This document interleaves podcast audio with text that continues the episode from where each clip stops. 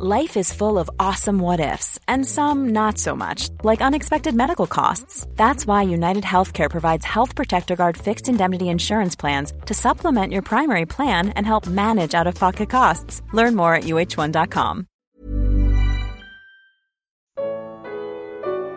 Como entender o jejum? Evangelho de Marcos, capítulo 2. Comentário de Mário Persona. Evangelho de Mateus, no Evangelho de Mateus, uh, essa passagem aqui, o versículo 18, dá a entender que quem faz a pergunta uh, eram os discípulos de João. Lá em Mateus 9 fala que os discípulos de João vieram e perguntaram a ele. Aqui não fala exatamente quem perguntou, mas de qualquer maneira, são três classes de pessoas aqui. São os discípulos de João, os fariseus, e lá em Mateus 9 fala os discípulos dos fariseus e, e os discípulos do Senhor. Ora, os discípulos de João e os fariseus jejuavam e foram e disseram-lhe: Por que jejuam os discípulos de João e os do dos fariseus e não jejuam os teus discípulos? Os discípulos de João, eles realmente jejuavam porque eles estavam uh, na condição de, de arrependimento. João, João pregava o evangelho do arrependimento, o evangelho do reino. E era a mensagem era arrependei-vos porque é chegado o reino de Deus, ou está próximo o reino dos céus, ou o reino de Deus. Então eles, eles jejuavam por, por reconhecimento de culpa, da, de toda a culpa que tinha Israel de ter desprezado os profetas, ter matado os profetas, ter desprezado a lei que Deus havia dado. Então era um jejum por culpa, um jejum de tristeza.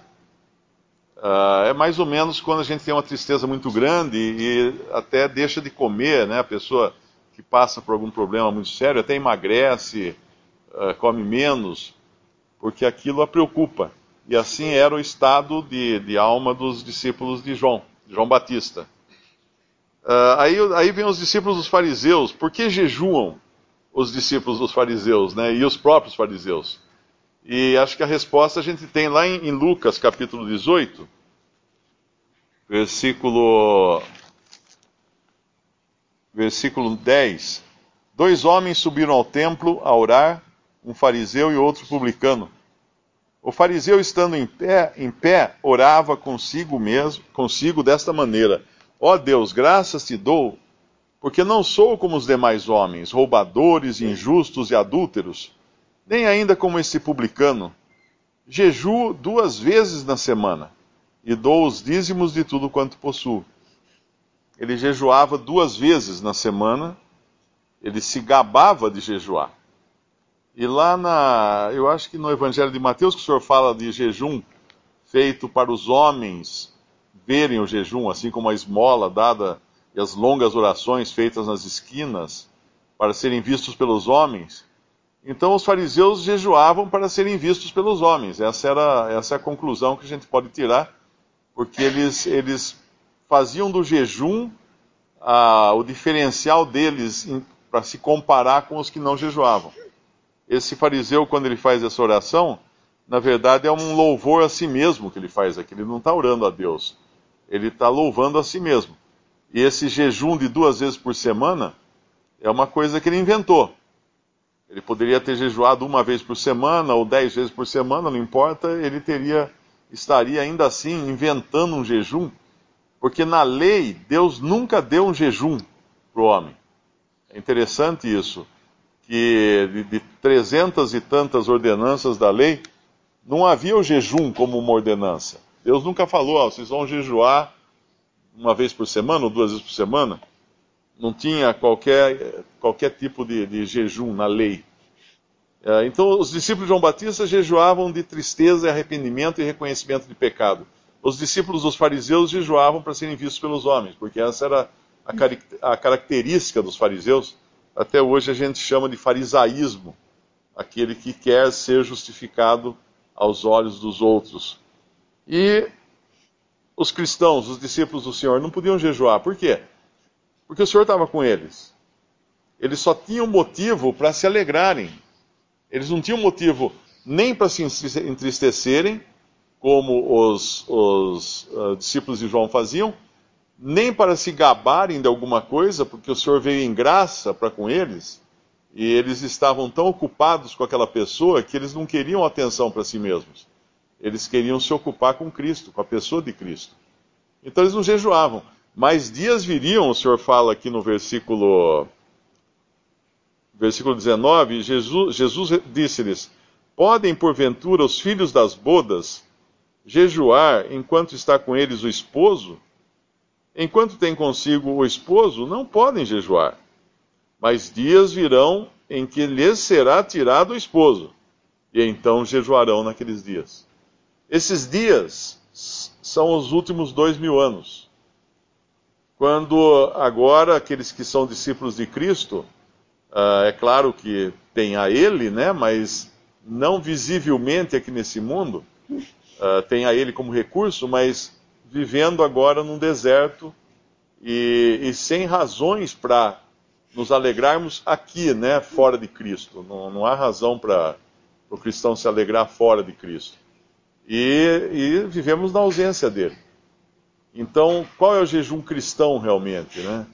Eu entendo o jejum cristão como despojo, como o abrir mão uh, daquilo que é de qualquer satisfação própria, porque vivemos num momento em que Cristo não está aqui.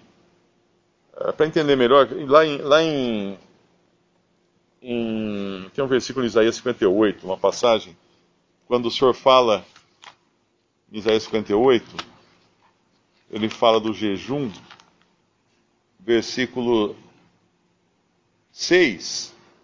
Porventura não é este o jejum que escolhi, que soltes as ligaduras, as ligaduras da impiedade, que desfaças as ataduras do jugo, que deixes livres os quebrantados e despedaces todo o jugo?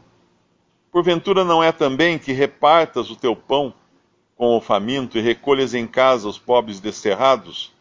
E vendo-o nu, o cubras, e não te escondas da tua carne? Esse é o jejum que realmente uh, o Senhor fala. Os jejuns que nós vemos na Bíblia, uh, Moisés ele jejuou 40 dias e 40 noite, noites, quando ele subiu ao monte para receber a lei. E era, era essa, esse jejum de Moisés uh, tem muito mais a ver com o jejum do cristão, né? porque, na realidade, por que, que ele jejuou 40 dias e 40 noites? Para se ocupar com Deus, que estava, ele estava na presença de Deus. Então o jejum não era uma, uh, não era uma condição para ele poder se ocupar com Deus. O jejum era uma consequência de ele estar se ocupando com Deus. Eu entendo o jejum uh, para o cristão também nesse sentido, com a consequência de estar ocupado com Deus, não, não o inverso. Embora o Senhor tenha falado de jejum numa passagem quando os discípulos não conseguiram uh, expulsar um demônio, ele fala isso não se não se faz, não se consegue, uh, a não ser com jejum e oração. Mas ali também eu creio que era o jejum, não, não apenas né, de, de alimento, mas um jejum de despojamento da, da própria natureza humana. O senhor vai falar mais para frente, ele vai falar agora dos, da, da, veste, né, e ele fala conectado também com isso. Uh, dias virão em que ele se tirar do esposo, no versículo 20, e então jejuarão naqueles dias, uh, ele fala: ninguém deita, versículo 21, ninguém deita remendo de pano novo em vestido velho.